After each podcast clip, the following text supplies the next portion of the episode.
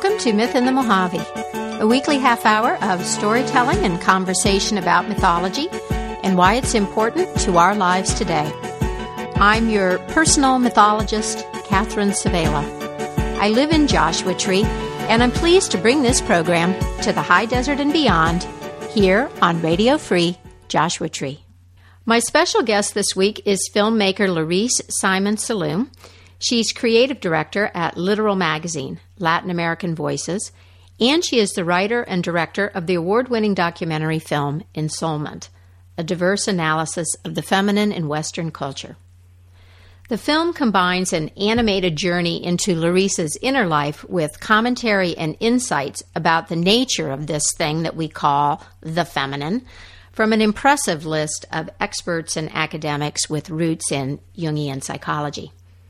I recently had the privilege of screening Ensoulment here in Joshua Tree, where it inspired a very lively discussion. And I'm so pleased that Laurice is joining me here today to talk a little bit more about the film and some of the decisions that she made in creating it. Welcome, Laurice. Thank you so much for having me again, Catherine. I'd, I'd like to start just by telling people you know, what the film is about. Well, I started the film when I was about um, I want to say about 18. it's really when I started it because that's when I first started feeling the necessity to say something about what I was feeling and what I was going through. And so it wasn't until I graduated from college that I had the choice between um, going to school again, to grad school, or just getting a normal job. And so I decided to finally make this film or manifest this idea that I had been having for such a long time. And uh, initially, the film was going to be about women.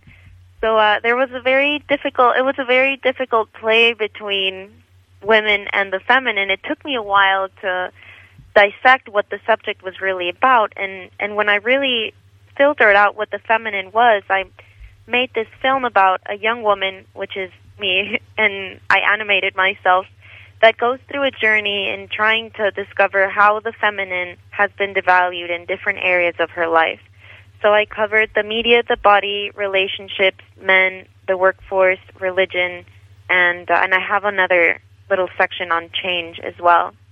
And uh, what I'm trying to propose with the film is that we need to have. I mean, it's it is about the feminine because I feel that that's that's, that's something that we're lacking in our society. But what I was really proposing is a balance between the feminine, and, the, the feminine and the masculine. So I was trying to use my own life as a as an example of of the typical things that someone goes through in the in the in the areas that I covered, and how we can bring back the feminine energy so that we can be balanced individuals again. One of the things that I noticed and that and that came up in some of the conversation here in Joshua Tree is that it's really difficult to talk about the feminine and the masculine without right. getting confused in the gender roles and starting to talk about literal men and women and the way that we experience ourselves as men and women in that kind of cultural construct. This was definitely one of the the themes that was weaving through your film. In fact, at one point, you even had some discussion about the possibility of abandoning the terms feminine and masculine because they're so wrapped up in gender. I mean, what are your what are your thoughts about that um, complication at this point? Well, I think yes. I mean, I think it, there's value in making a distinction between females and the feminine and males and the masculine. But um, you know, there's it's it's complicated because I feel that the names, you know, feminine and masculine, rose from from something. They didn't just appear out of nowhere, and we call the feminine qualities the feminine. And and so I think that women as a gender are metaphors for all the feminine qualities. We are we raise our girls to be you know, delicate, to be emotional, to pay more attention to our relationships, and we raise our boys to be more hierarchical and they have to pay more attention to income and power and you know things that that are more masculine. So you know when you say feminine and masculine qualities inevitably you think about men and women but i think that the value in distinguishing them comes when you forget that men also have feminine qualities and women also have masculine qualities So, you know, that's whenever it becomes very entangled because then, well, what are feminine qualities and what are masculine qualities? And so I we did really think about calling them different things. And it was very difficult because in a way you already have all these associations with women and what the feminine means. You know, if you ask somebody what is feminine, I mean at first yes, they might tell you that it's just looking good and smelling good and being delicate, but whenever you talk about subjects like emotional intelligence, I mean, they people usually relate that more with women than they do with men. And so there's there's a relationship that's already established there with the gender. We decided to continue calling them feminine for the purpose of the film because it was it was easiest for people to understand what we were talking about. We could have called it yin and yang as well, which is more of an oriental approach. Um, but you know, if you go into that language as well, then the associations with gender are the same.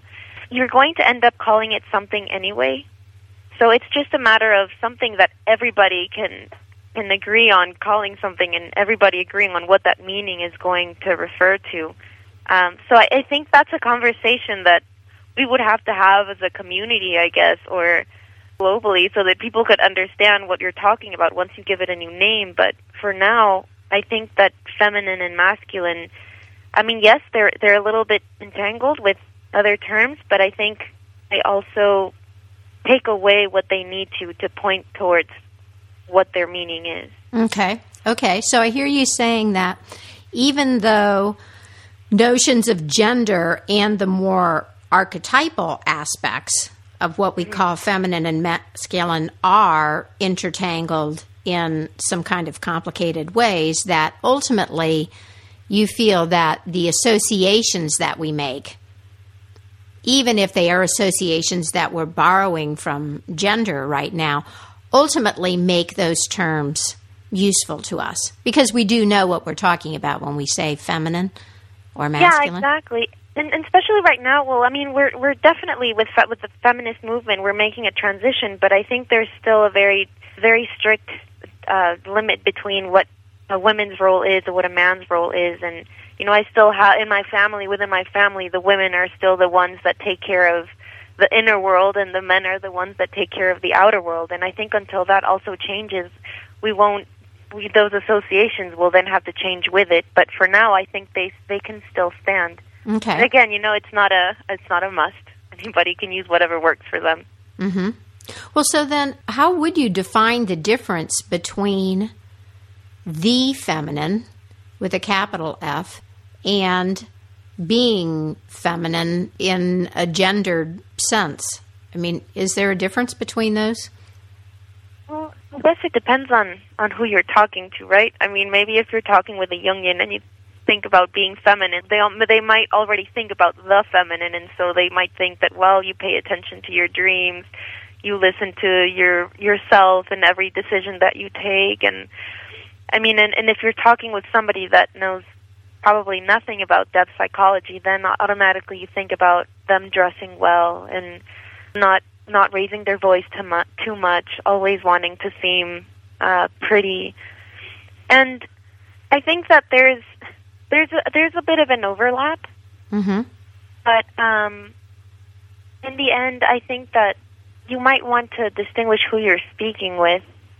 I think that that might make a big difference, you know, because if you speak with just your regular Joe and you say I'm feminine, they're going to think about gender automatically. Mm-hmm. Well, so this maybe segues us over to uh, an observation that was made by some of the people who watched your film here in Joshua Tree. Mm-hmm. We were talking about one difference in the masculine and the feminine being approach. You know, and this is a theme that you worked with a little bit in the film. For example, you uh, referred to the masculine as being that discriminating and ordering kind of linear right. way of thinking about things, and the feminine is a little more associative and diffuse. Right. Um, so some people were noting that the, here we are, we're having watching this film about the feminine, and your approach to the topic to them seemed kind of masculine, and by that I mean we had an analysis divided into categories, expressed in words, explanations by the experts.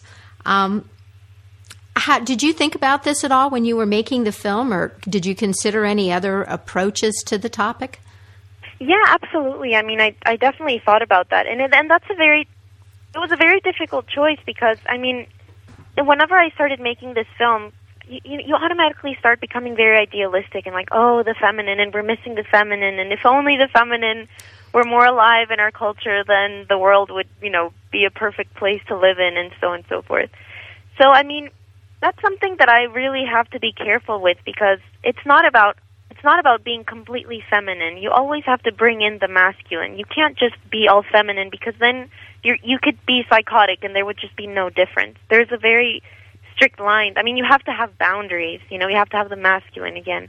And if I were to have made a film that's just purely feminine, I mean, first of all, words already have so many masculine aspects to it, right? Because they're, you know, they they they they're very direct. If I say dog, you think dog. If I say cat, you think cat. And of course, there are more feminine words and there are more masculine words. But I think in itself, language can be rather masculine. And then the meaning behind the language, I think that could be more of the feminine because it's abstract. You ha- you don't you don't know exactly what it is until you put it into words, and then you know exactly what you're thinking or feeling. And so in the in the creative process, or when you're making art, you have this impulse or you have this intuition first and you don't know what it is, you don't know what you feel yet. And it's not until you bring it out on film or on the paper, on you know, on paper and pencil, that you really get the the whole. You get a project that is well rounded and you get something that you can show someone else and they will be un- be able to understand what it is. And I think if I would have left, if I would have, if I would have not made this film more masculine, I don't think people would have understood what I was talking about. I could have just talked about what I was feeling and this and that and not organized any of my journey and maybe not even introduce any experts because my voice is the only one that matters. But then I don't think you would have even have seen this film because it wouldn't have even gotten that far. To say something as silly as oh an award-winning film that brings more eyes to the film and in the end I, I want to transmit this project to other people. I want others to see it and bring them into the conversation. And you can't do that with the feminine. You can do it maybe in a limited way but i think the masculine is more of a it's more of a direct energy. And it i always like to think of a gun versus the ocean. So a gun you shoot a gun and the bullet goes straight ahead. And in the ocean whenever it wants to bring something to the shore it you know it's it's not direct. It you kind of it, it goes under and above and there's the currents underneath and you might go sideways and then finally you end up in the shore. So in the for the in the society that we live in everything is more masculine. People want to see results. They they don't have time. Our attention spans are tiny. With the internet you make a click and it you know it the page comes out in less than a second. So I needed I needed the film to also match these requisites that we're living in because I can't ignore the reality that I'm living in either. I have to I'm not going to go in in la la land by myself. I, I want to share my thoughts with others. So to do that, I really think that I need to be able to speak well and to uh, to organize my thoughts and to and to show them in a way that's meaningful to others. Mm-hmm. Does that make sense? It does. You know, and there are there are a few things that you alluded to in answering this question that I just kind of want to pull forward for people who are listening that have to do with the feminine from an archetypal perspective, the qualities that we ascribe to that. And one of them is interiority you know, the internal experience of something. Um, another one of them is subjectivity.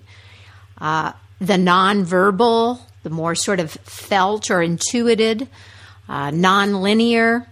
You know, and I think that as people hear this list, and there are many others, I think that were embedded there in your answer, it becomes immediately apparent both how necessary it is to have those energies and capacities in your life, and also how challenging it might be to make a film um, from that perspective for some of the reasons, exactly the reasons that you gave.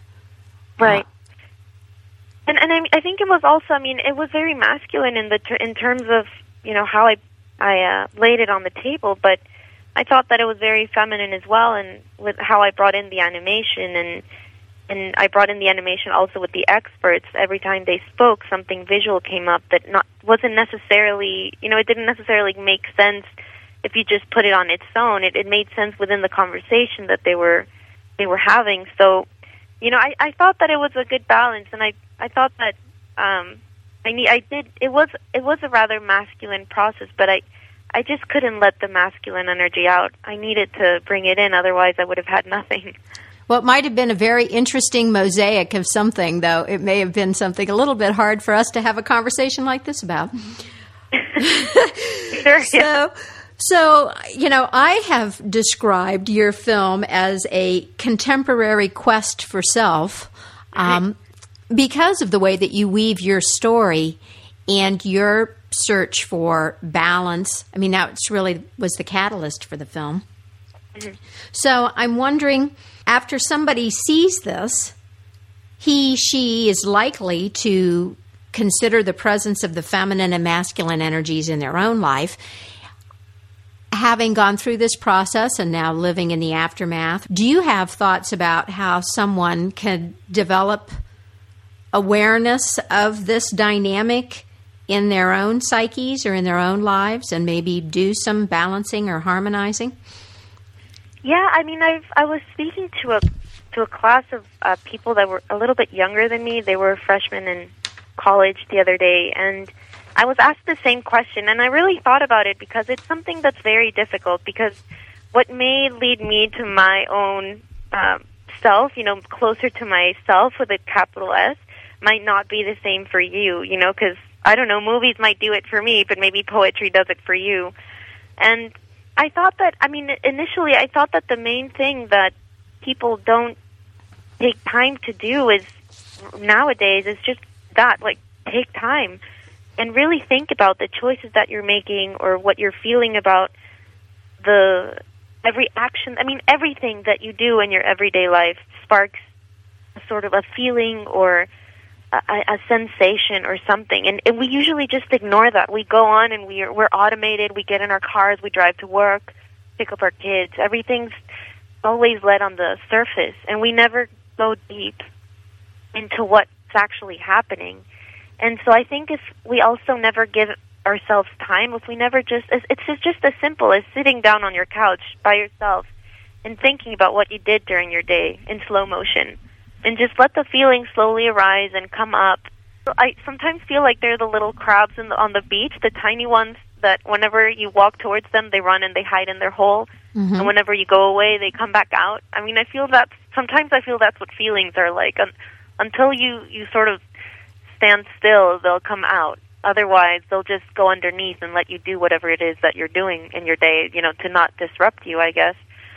But I think that that if we actually took the time to to know what we're feeling, what we're doing. I mean, I was speaking with a friend the other day, and was, she had a fight with with a with her boyfriend, and I said, "Well, why did you explode in that way? Why did you react in such a harsh way? I mean, the the problem wasn't that big of a deal." And she said, "Oh, I don't know."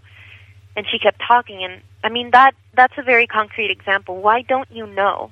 This phrase, "Oh, I don't know. I don't know," and no, of course you know. I mean, that's your life. That's a, an important relationship that you have in your life. Stop, take take a breath. You know, why did you make such a harsh reaction?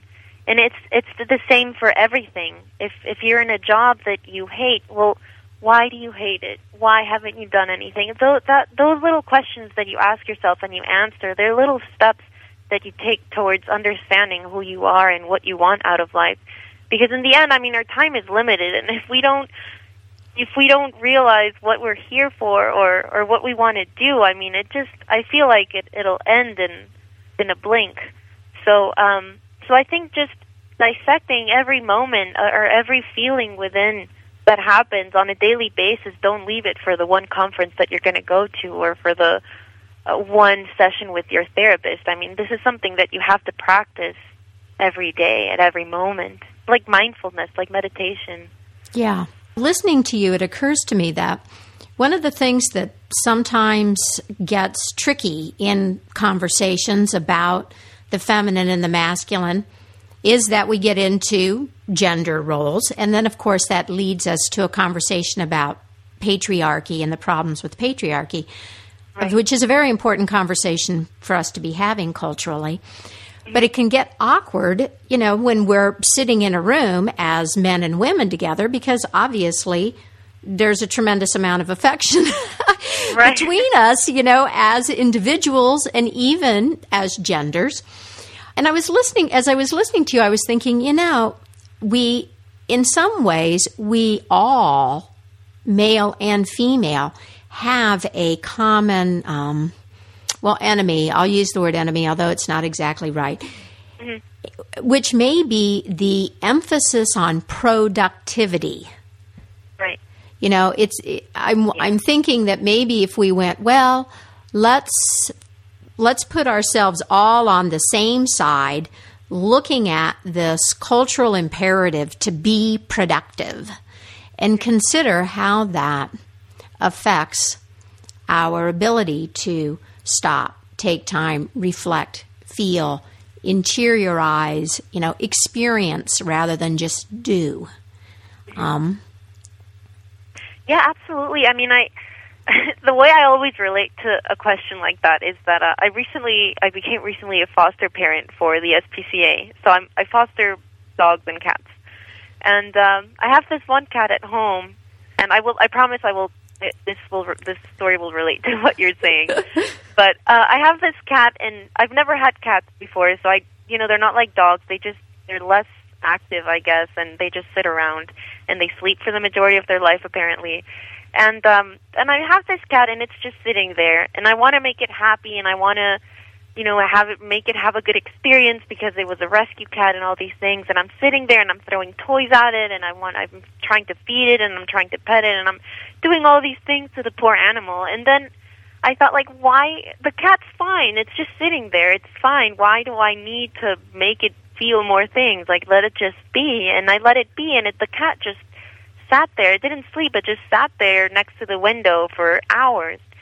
And it, you know, moments like that, they really make me reflect. Like we're animals too, and why do why can't we just sit like that and be okay just sitting and looking out out the window for hours? Why do we always feel like we need to be doing something? And I think it's perfectly normal for sometimes I feel like our technology is evolving way faster than our biology so that we constantly need to be thinking of something and you know producing something and working or exercising or meditating but it's you know it's within your little schedule and and when we forget that we're just beings in this planet and sometimes you need time to just sit there and do absolutely nothing because that's what your body wants to do that's what your soul wants to do and that's part of what makes you human and we forget that. I feel like we completely forget that we're also animals and that we need that time to just be. Period. Yeah. And I don't, you know, I don't know what.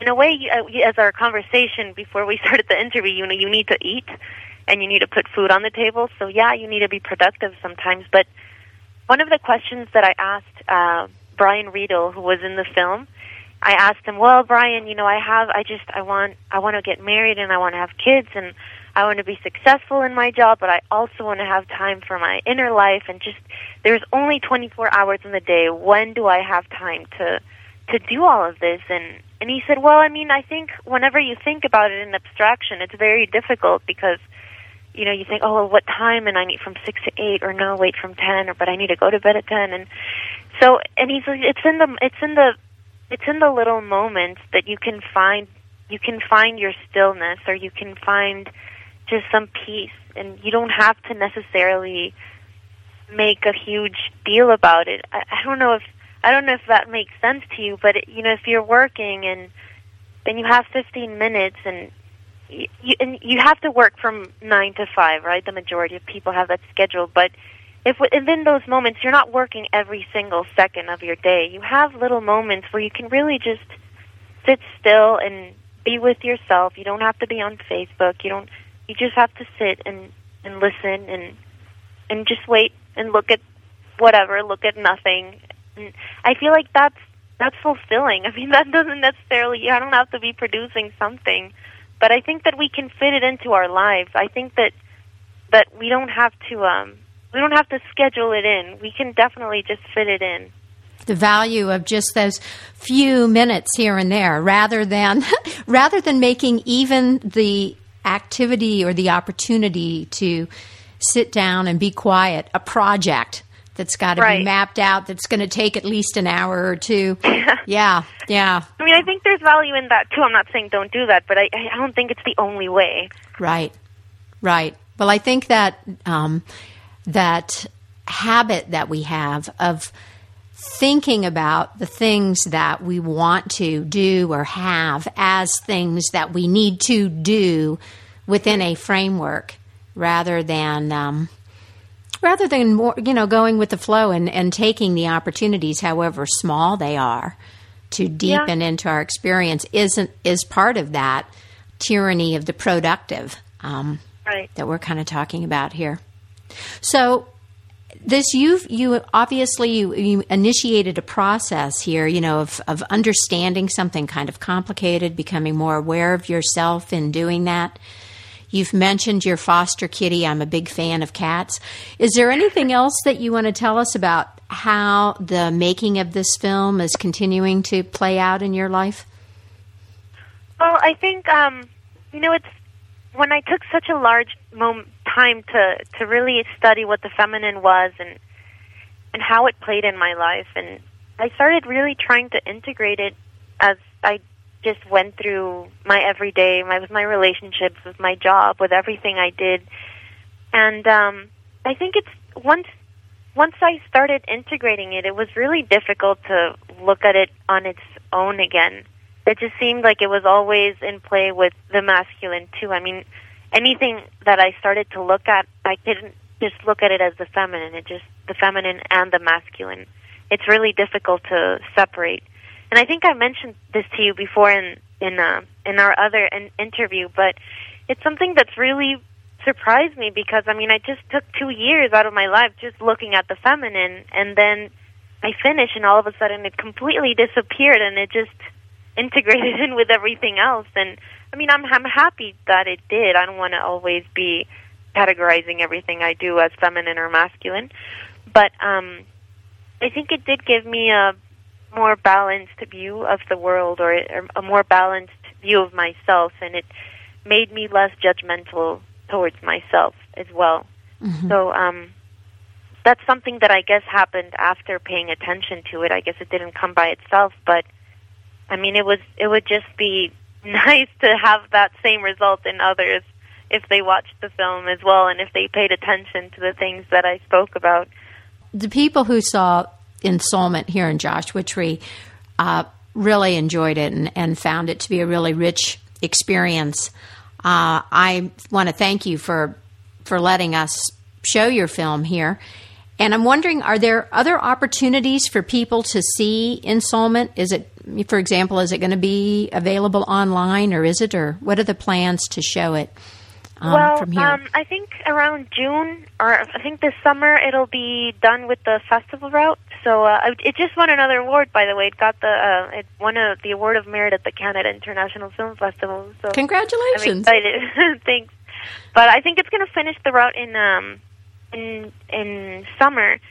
So right now you can purchase the film. You can go uh, to the website. It's www.ensoulmentfilm.com, and you can go to the contact uh, tab, and you can just write me an email and say, "Hey, I want to purchase a film," and I can do that for you. You have to do it in a more personal way, but what I'm trying to say is that after summer, I think it's just going to be available on um, on Amazon or on Vimeo on purchase on demand, so you can just watch it on your screen. You don't have to stick at the DVD.